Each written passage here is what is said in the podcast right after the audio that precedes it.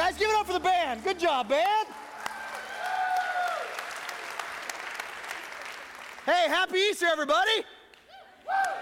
Man, it's so so good to see. I love Easter. I love Easter because as a grown man, I can wear pastel colors on Easter.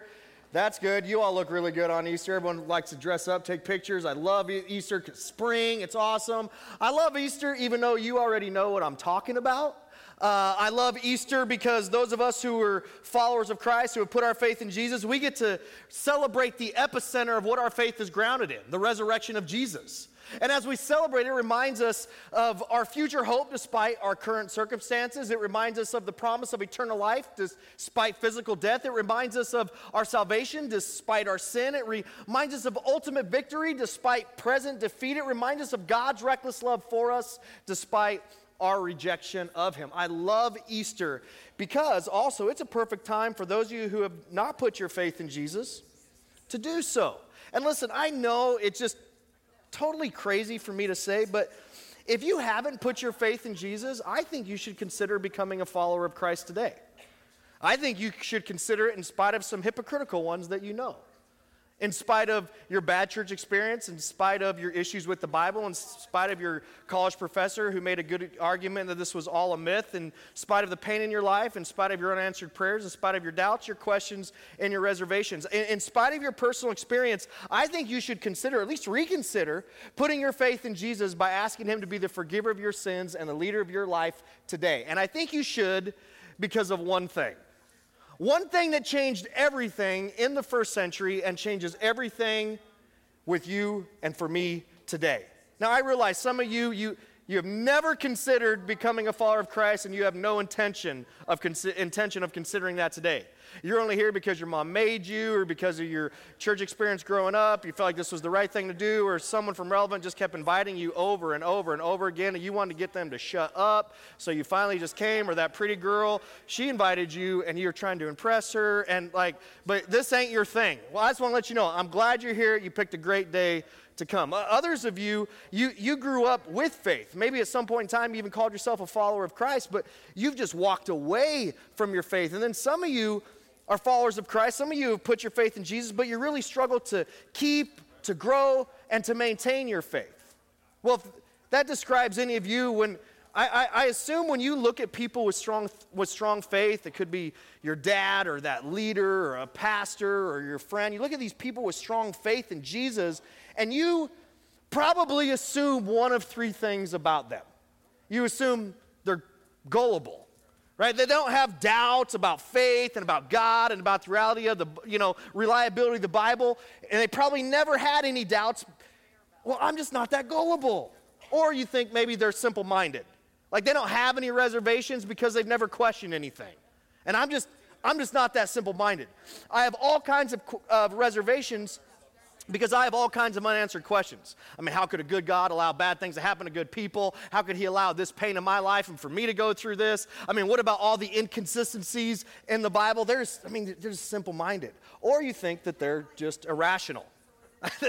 they just choose to close their eyes to reason. They have faith based on feelings and not logic. I'm a rational person who uses my brain. I can't have blind faith. I have to see it to believe it, and I just can't believe it because the Bible tells me so. So, the reason that I can't and I won't put my faith in Jesus, the reason I walked away from my faith, the reason I struggle to keep, grow, or maintain faith is because I have some real doubts, some real questions, and some real reservations. Well, if, if that's you, this is something you just got to know. You've got to know that faith and doubt, faith and questions, reservations, hesitation, faith and doubt, they're not mutually exclusive. I mean, the only people in the world who put their faith in Jesus and become a follower of Christ without any reservation are children. That's it. No one who follows Jesus as an adult, me included, does so without experiencing some doubts, some reservations, and some questions. As a matter of fact, even Jesus' closest friends, I mean, the people who saw him face to face, who walked with him for three years, who heard everything that he said with their own ears, who saw all the crazy miracles that he performed, they had reservations, and they had questions, and they had doubts. Yet, they ended up with unshakable faith in Jesus to the point that they were killed for it. But it wasn't until one event occurred that everything changed for them. See, leading up to the first century, every Jew had been eagerly awaiting for God to send the Messiah, the Savior, the Anointed One, the Son of God, who would save them, who they read about in the Hebrew Scriptures, which we call the Old Testament. When you read the New Testament, you see that the Jewish religious leaders, they had a really, really big problem with Jesus. And the problem that they had with him was his message about who he claimed to be. I mean, because Jesus said some crazy things like this I am the resurrection and the life. The one who believes in me will live even though they die. He's, he's going, Hey, I'm not here to tell you about resurrection and life. I am the resurrection and I am the life. The one who trusts uh, believes, has faith in my principles, nope. My promises, nope. My ideals, nope. My ideas, nope. My teachings, nope. The one who has faith in me, who trusts in me, will have eternal life. And then check this crazy thing out that he said. He said, I am the way, the truth, and the life. No one comes to the Father except through me. He's going, I'm not a truth, and I'm not a way to eternal life. I am the way, the truth, and the life. And because of that, no one is forgiven their vi- for their violation of sin against Holy Creator God. No one is reunited with their Heavenly Father in this life and the next. No one is saved from the eternal death, uh, uh, from saved from eternal death and given eternal life except through me, except through putting their faith in me said these kind of crazy things all the time. And then one time he's hanging out with his, his, his disciples, his team, and he goes, Hey guys, who do you who do you think I am? And Peter, one of his, one of his you know, kind of inner circle, closest friends, uh, uh, one of his disciples looks at him and says, uh, Well, I think you're the Messiah. I think you're the Savior. I think you're the Son of God whom we've been waiting for. You're the Messiah. And Jesus doesn't go, Whoa, whoa, whoa, Peter, don't get ahead of yourself. Like, keep it down. Jesus looks right back at him and says, You're exactly right. That's exactly who I am. And that's a problem. I mean, that was heresy to the Jewish religious leaders. See, you got to know the problem with Jesus and the problem that the Jewish religious leaders had with him was that he kept talking about who he was and what he came to do. He, he kept claiming that he alone could forgive sins that He alone could save from the penalty, our death penalty that our sin deserved, that He alone could provide eternal life. And He repeatedly told His followers that He would die, but not to fret, because as the long awaited Messiah that they've been waiting for, that He would defeat death and rise three days later to accomplish all of that.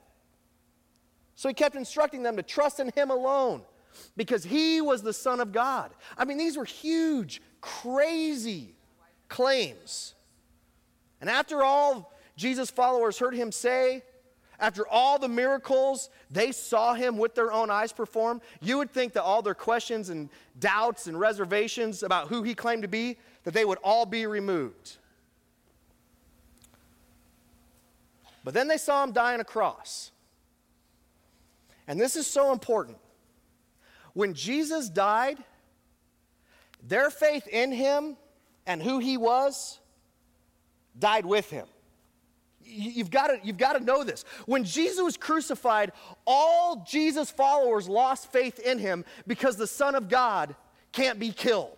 The Messiah can't be filled. And Jesus claimed he was the Son of God. He was the Messiah. All of Jesus' followers lost faith in him because the resurrection and life can't be crucified. And Jesus claimed he was the resurrection and life. All of Jesus' followers lost faith in him because dead people stay dead. So everything Jesus claimed about himself died with him. When Jesus died, the people who knew him best and who ended up bringing us the story of Jesus did not believe what many of us believe about Jesus today. And they didn't believe it because they saw him die and dead people stay dead.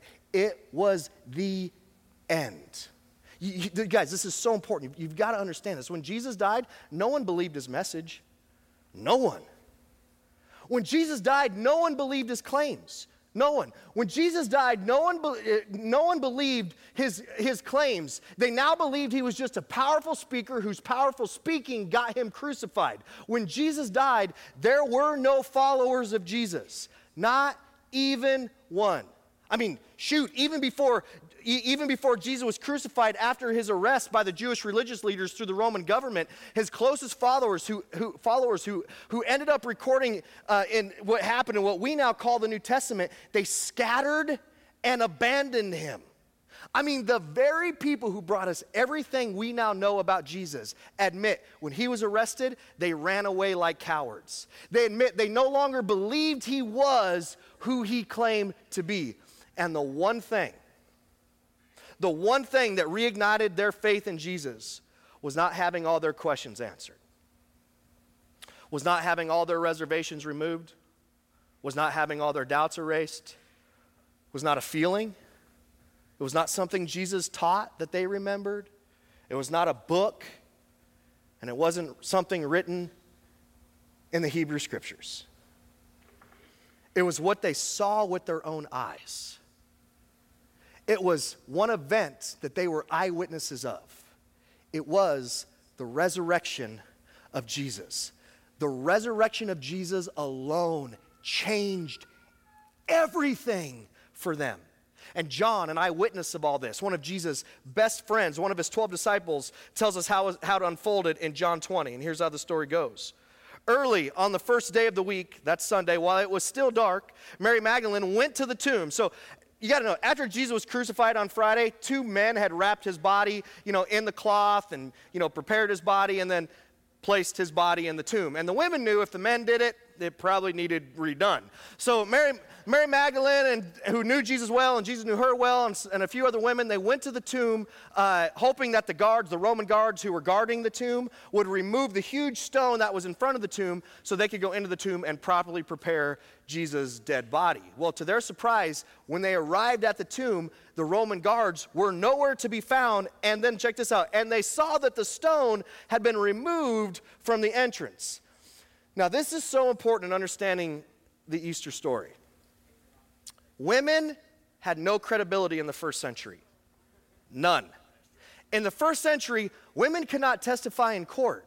In the first century, a woman's testimony was considered unreliable. So, if there was any way possible for Matthew, Mark, Luke, and John, the, the writers of the Gospels, the, the, the four documents that document the life of Jesus, the, four, the first four books of our New Testament, if there was any way possible for Matthew, Mark, Luke, and John to somehow tell the story of the resurrection and leave women out of it, they would have done it. Because by saying that women were, were the first people to find the empty tomb, it discredited their credibility by saying that women were there first, discredited this account in the first century. Do you know why the writers of Scripture tell us that women were the first people to discover an empty tomb? It's because women were the first people to discover an empty tomb. That's the only reason they would have wrote women into this story. You've got to know that. So, anyway, we're continuing on. So she came, so Mary came running to Simon Peter, that's one of Jesus' 12 disciples, and the other disciple, that's John, the one who's writing this, he's writing in third person the other disciple, the one Jesus loved. Now, just so you know, John does something really funny throughout the rest of this time. He basically name drops. He's gone, hey, by the way, just so you know, Jesus is my best friend, not your best friend, and my best friend could beat up your best friend. I just want you to know all that. And he loves me more than he loves everyone else, just FYI. You'll see it as we go through this. So the, the one Jesus loved and said, they, I don't know who they are, guys, but they, they have taken the Lord out of the tomb and we don't know where they have put him. Do you notice, notice what Mary didn't do? She didn't run to the disciples and go, Praise God, Jesus is risen from the dead. When Mary found an empty tomb, she never assumed a resurrection. She assumed someone stole the body. So she ran back to tell the disciples, the same guys who Jesus had been telling for three years that he would, he, he would rise three days after he died. And not one of them believed him. And how do we know that not one of them believed them? Because no one was at the tomb three days later. Jesus rose literally to an audience of none. Nobody expected nobody, which is why nobody was there. Nobody was standing outside the tomb counting down 10, 9, 8. You ready for this? 7, 6. There was no campfires, no tents, no band, no celebration, no floats. The people who brought us the story of the resurrection sheepishly but honestly admit we thought when he died, he would stay dead. And I don't think it was until that moment when Mary showed up to Peter and, and John where they thought, whoa, what if? What if what he said would happen has happened? What if his body was not stolen? What if he has risen like he said he would? And I imagine their faces go white and they're just blown away and they're like, oh my gosh, what, what if we've got to go see for ourselves? Verse 3 So Peter and the other disciple, that's John talking about himself in third person, started for the tomb. Both were running, but the other disciple, that's John, remember, outran Peter and reached the tomb first. He's like, I just want you to know I'm loved more and I'm faster than this guy. He, John, bent over and looked at the strips of linen lying there, but did not go in. Then Simon Peter came along behind him, just so you remember that he's slower, and went straight into the tomb. He saw the strips of linen lying there, as well as the cloth that had been wrapped around Jesus' head. The cloth was still lying in its place, separate from the linen. I'll, I'll come back to that detail of the story in just a second. Finally, John gets enough courage. Finally, the other disciple who had reached the tomb first, because he was faster, also went inside, and I love this, and that's when he saw and believed.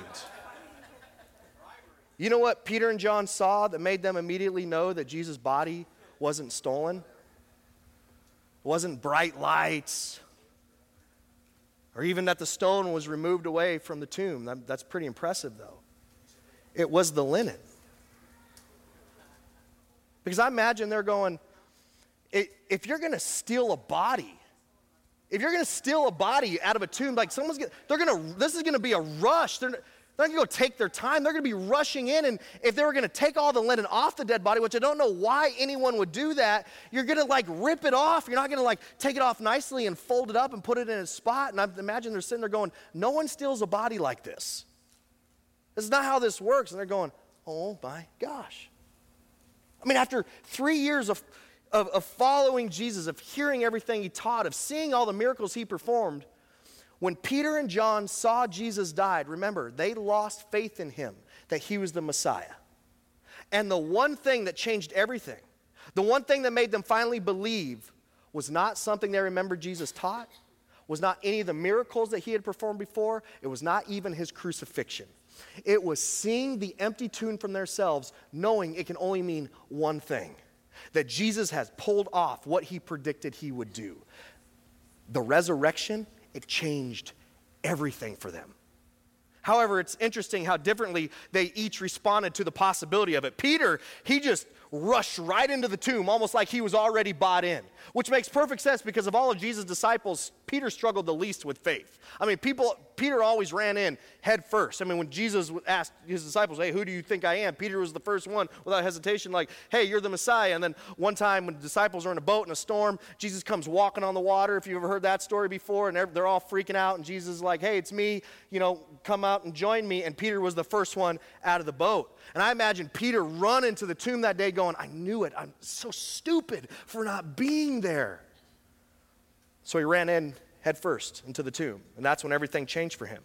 And some of us are like Peter, right? You're bought in. You're bought into Jesus being the Savior, Jesus being your Savior. And the only thing holding you back from Jesus changing everything in your life is that you aren't running in head first. John, however, John paused before going into the tomb. Why? We don't know for sure. I mean, it surely wasn't because he didn't love Jesus. I mean, he loved Jesus. He knew Jesus. He was committed to Jesus more than anyone.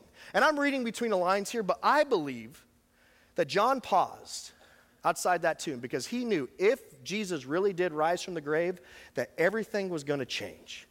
I believe that as he is standing outside that tomb, he was remembering everything Jesus said about himself and what that meant for his followers. He was remembering times when Jesus said things like this Anyone who wants to come after me must deny themselves and take up their cross and then follow me.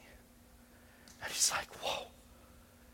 I believe he knew that once he walked into that tomb, his life would never look the same.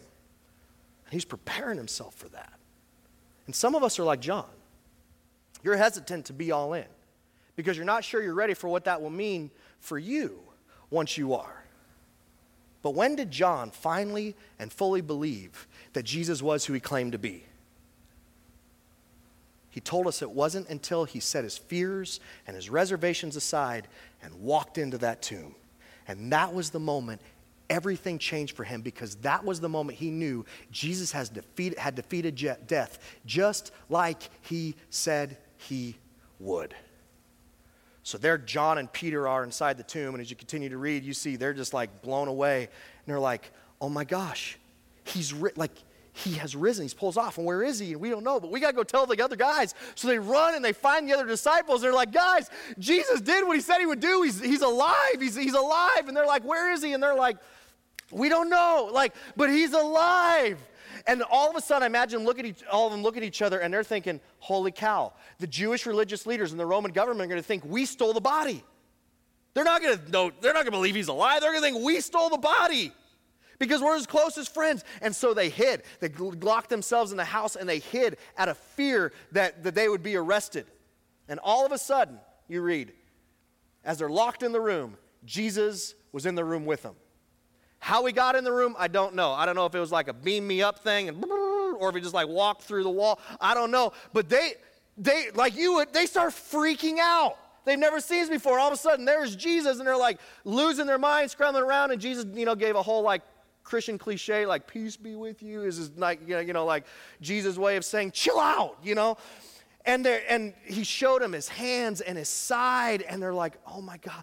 At that moment in time, like they're filled with amazement and, a, and, and, and joy. At that moment was the first time they all fully believed that Jesus was who he claimed to be. The resurrection, it's what changed everything for them. Verse 25, 4, the story picks back up. Now, Thomas, one of the 12, one of Jesus' 12 disciples, was not with the, with the disciples when Jesus came. So the other disciples told him, We have seen the Lord. But he said to them, Unless I see the nail marks in his hands, and put my fingers where the nails were, and put my hand into his side, I will not believe. If you ever wondered where the phrase doubting Thomas is from, it's from this story in the Bible, from one of Jesus' closest friends. I mean, the other disciples, they go find Thomas they, and they tell him that they saw Jesus alive. But Thomas didn't believe him.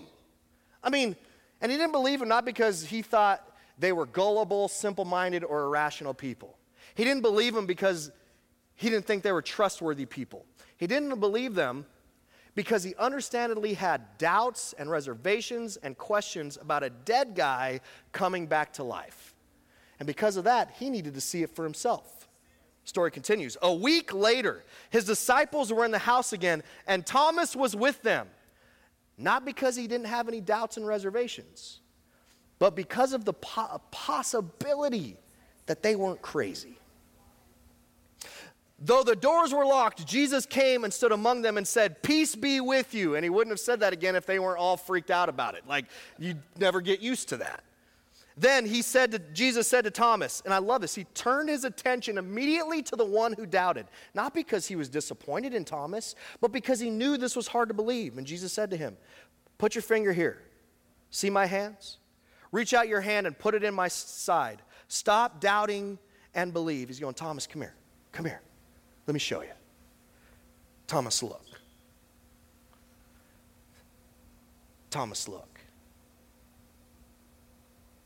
Listen, poke around on me enough, long enough to believe that it's me. And so Thomas did. And then Thomas said to Jesus, and this is the strongest statement of faith in the New Testament from doubting Thomas, from anyone My Lord, my God. What did Thomas do with his doubts, his reservations, and his questions? He showed up with an open heart to investigate. And when Thomas showed up, it changed everything for him because resurrected Jesus showed back up too. And at that moment, Thomas stopped doubting. At that moment, Thomas finally and fully believed that Jesus was the Son of God, that Jesus was the Messiah for the very first time because the same guy who he witnessed die on a cross walked into the room. The resurrection changed everything for him. And he would have missed it if he let his hesitation stop him from simply showing up. And some of us are like Thomas. You have doubts and reservations and questions that prevent you from just blindly believing. But Jesus is not offended by that. Jesus is not put off by that. As a matter of fact, he welcomes you with those. He invites you to show up, to investigate, to poke around. And check out what Jesus said to him. Jesus told him, Thomas, because you have seen me, you believed. I mean, remember, when Jesus died, the disciples no longer believed he was who he claimed to be. And the one thing that reignited their faith was what they saw with their own eyes Jesus alive. I mean, in the years that followed, many of these guys were killed for proclaiming that Jesus was the Messiah. And you've got to know, they didn't die over blind faith, they didn't die over a principle they believed. They didn't die for the, the, the, for the principles and the ideas and the ideals and the teachings of Jesus. They died for what they saw a resurrected Jesus, their resurrected Savior. The resurrection changed everything for them. And I, I love Jesus' last statement here because he says it about you and about me. He says, Because you've seen me, Thomas, you have believed. Blessed, which means divinely blessed, which means forgiven for sins, which means saved from our death penalty, which means reconciled to our Heavenly Father, which means we've received eternal life. Blessed are those who have not seen, yet had believed. Jesus didn't say, Blessed are those who have no doubts, no reservations, and no questions. Blessed are those without fear. Blessed are those who have faith as big as mountains. No, no, no, no. Jesus said, Blessed are those who put their faith in me, who follow me because of the eyewitnesses' accounts of my resurrection, even though they weren't able to see it for themselves, even with their doubts, their reservations, and their questions about other things. And that's you, and that's me. The bottom line, and that I hope you remember from this Easter, is this the resurrection, it changes everything. The resurrection changed everything for Peter and John and the other disciples and the hundreds of others who witnessed his resurrection. And the resurrection changes everything for you and for me today as well. The resurrection doesn't erase all doubts, answer all questions, remove all reservations about everything. It just makes those things smaller. It just makes them less significant, less significant. The resurrection means faith in Jesus is not founded and grounded on something mystical but on something historical. Peter and John and the other, other disciples' faith was not founded and grounded on feelings, on principles, on ideologies, but on one event that they were eyewitnesses of. My faith and yours, if you're a follower of Christ, is not and should not be founded and grounded on the behavior of those who claim to be followers of Christ, on our church experience, on answered prayers, on having our answers to uh, an answer to every question, uh, or because the Bible tells me so. Our faith in Jesus Jesus is and should be founded and grounded on one thing the resurrection of Jesus. The resurrection means that when questions storm our mind, when doubts creep in, when reservations surface, that our faith in Jesus can go unshaken because our faith in Jesus is not a gullible, simple minded, irrational faith. The resurrection means we don't have to try to reconcile every doubt, every question, every reservation that you and others have about what's written in the Bible to keep and maintain our our faith because our faith in Jesus is not founded and grounded on that. The resurrection means that when we uh, that that what we have faith in is unexplainable, but it's also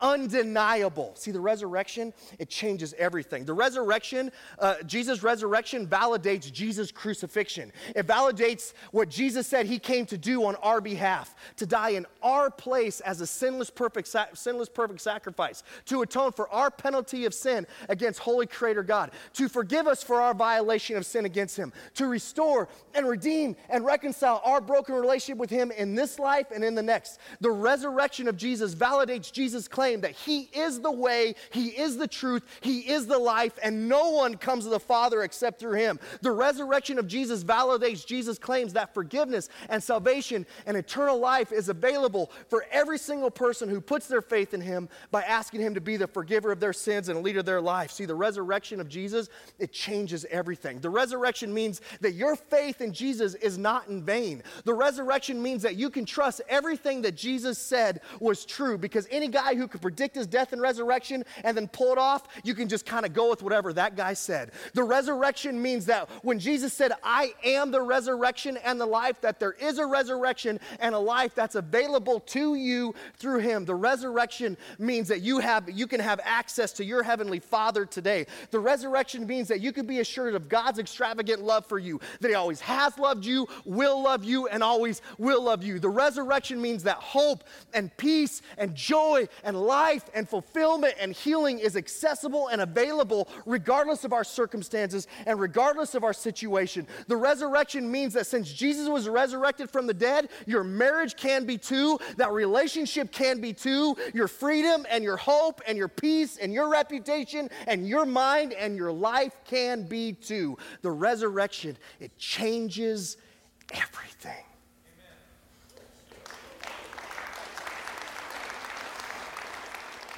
But my question for you this Easter is what should the resurrection change for you?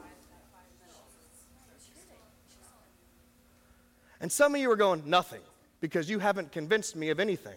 That's okay. I wasn't trying to convince you of anything. I'm just glad you're here.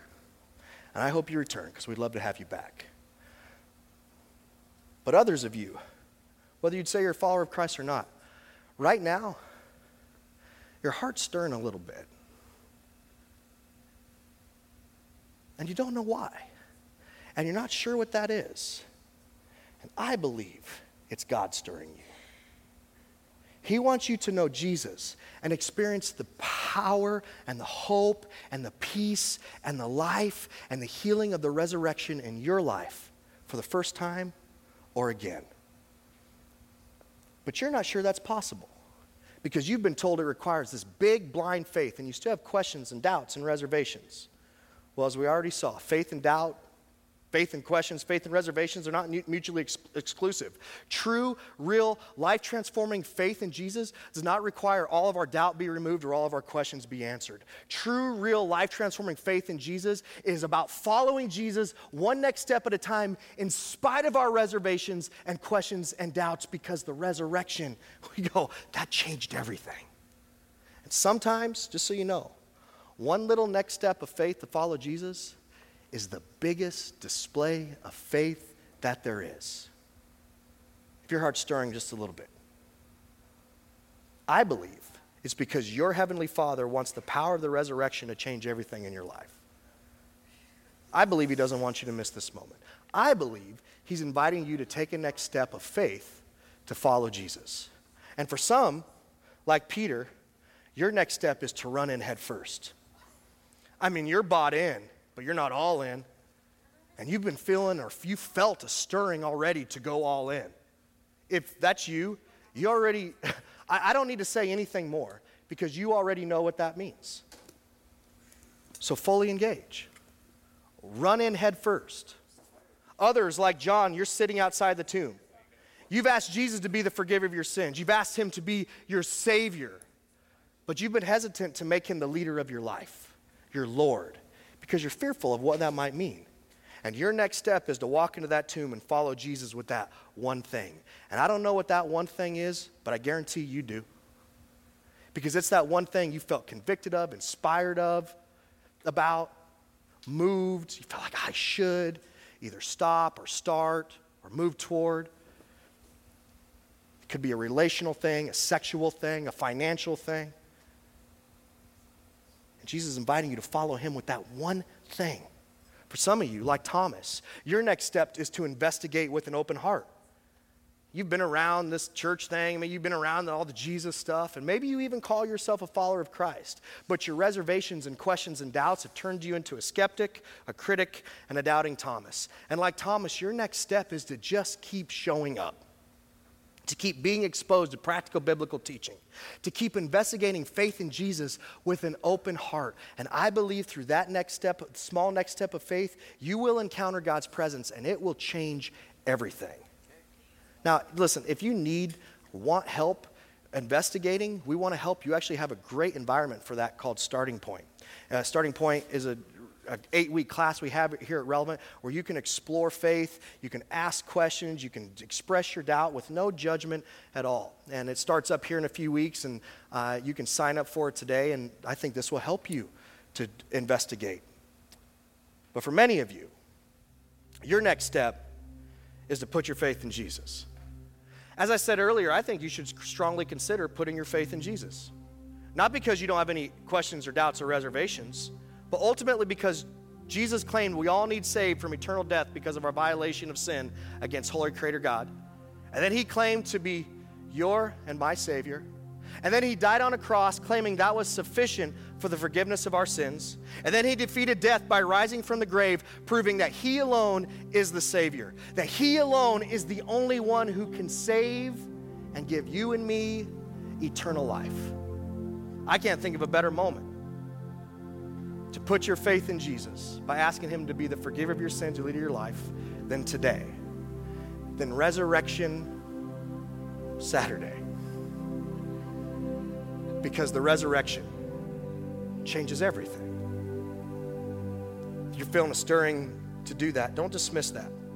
I believe that stirring's from God. I believe that this can be the day the resurrection changes everything for you. So let me ask you, what's your next step? Will you take it? Listen, I don't know everything that will happen when you do, but I do know that Jesus' resurrection proved that he's in the resurrection business and proved that He can and wants to resurrect what's dead in you. So, whatever your next step of faith is, take it. When you do, it'll change everything. The band's going to sing one final song.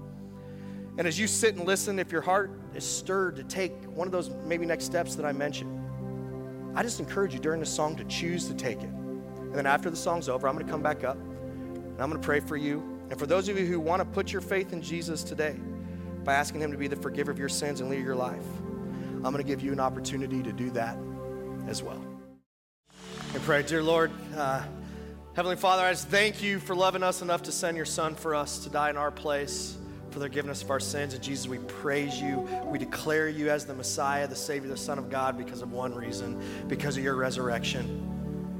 And Lord, I pray that we choose to follow you because you proved that you are the resurrection and the life. And I pray that as we choose to take next steps to follow you, that we experience that. Lord, for anyone who's never put their faith in you, Jesus, by asking you to be the forgiver of their sins and leader of their life, I pray that right now, where they're at at home or in this room, they choose to do that. That right now they declare their need for a Savior. Declare because of your death that was sufficient for the payment of their sin. Right now, Jesus, I pray that I ask you to be their forgiver, their Savior. Ask you to be the leader of their life, their Lord. Lord, in this moment,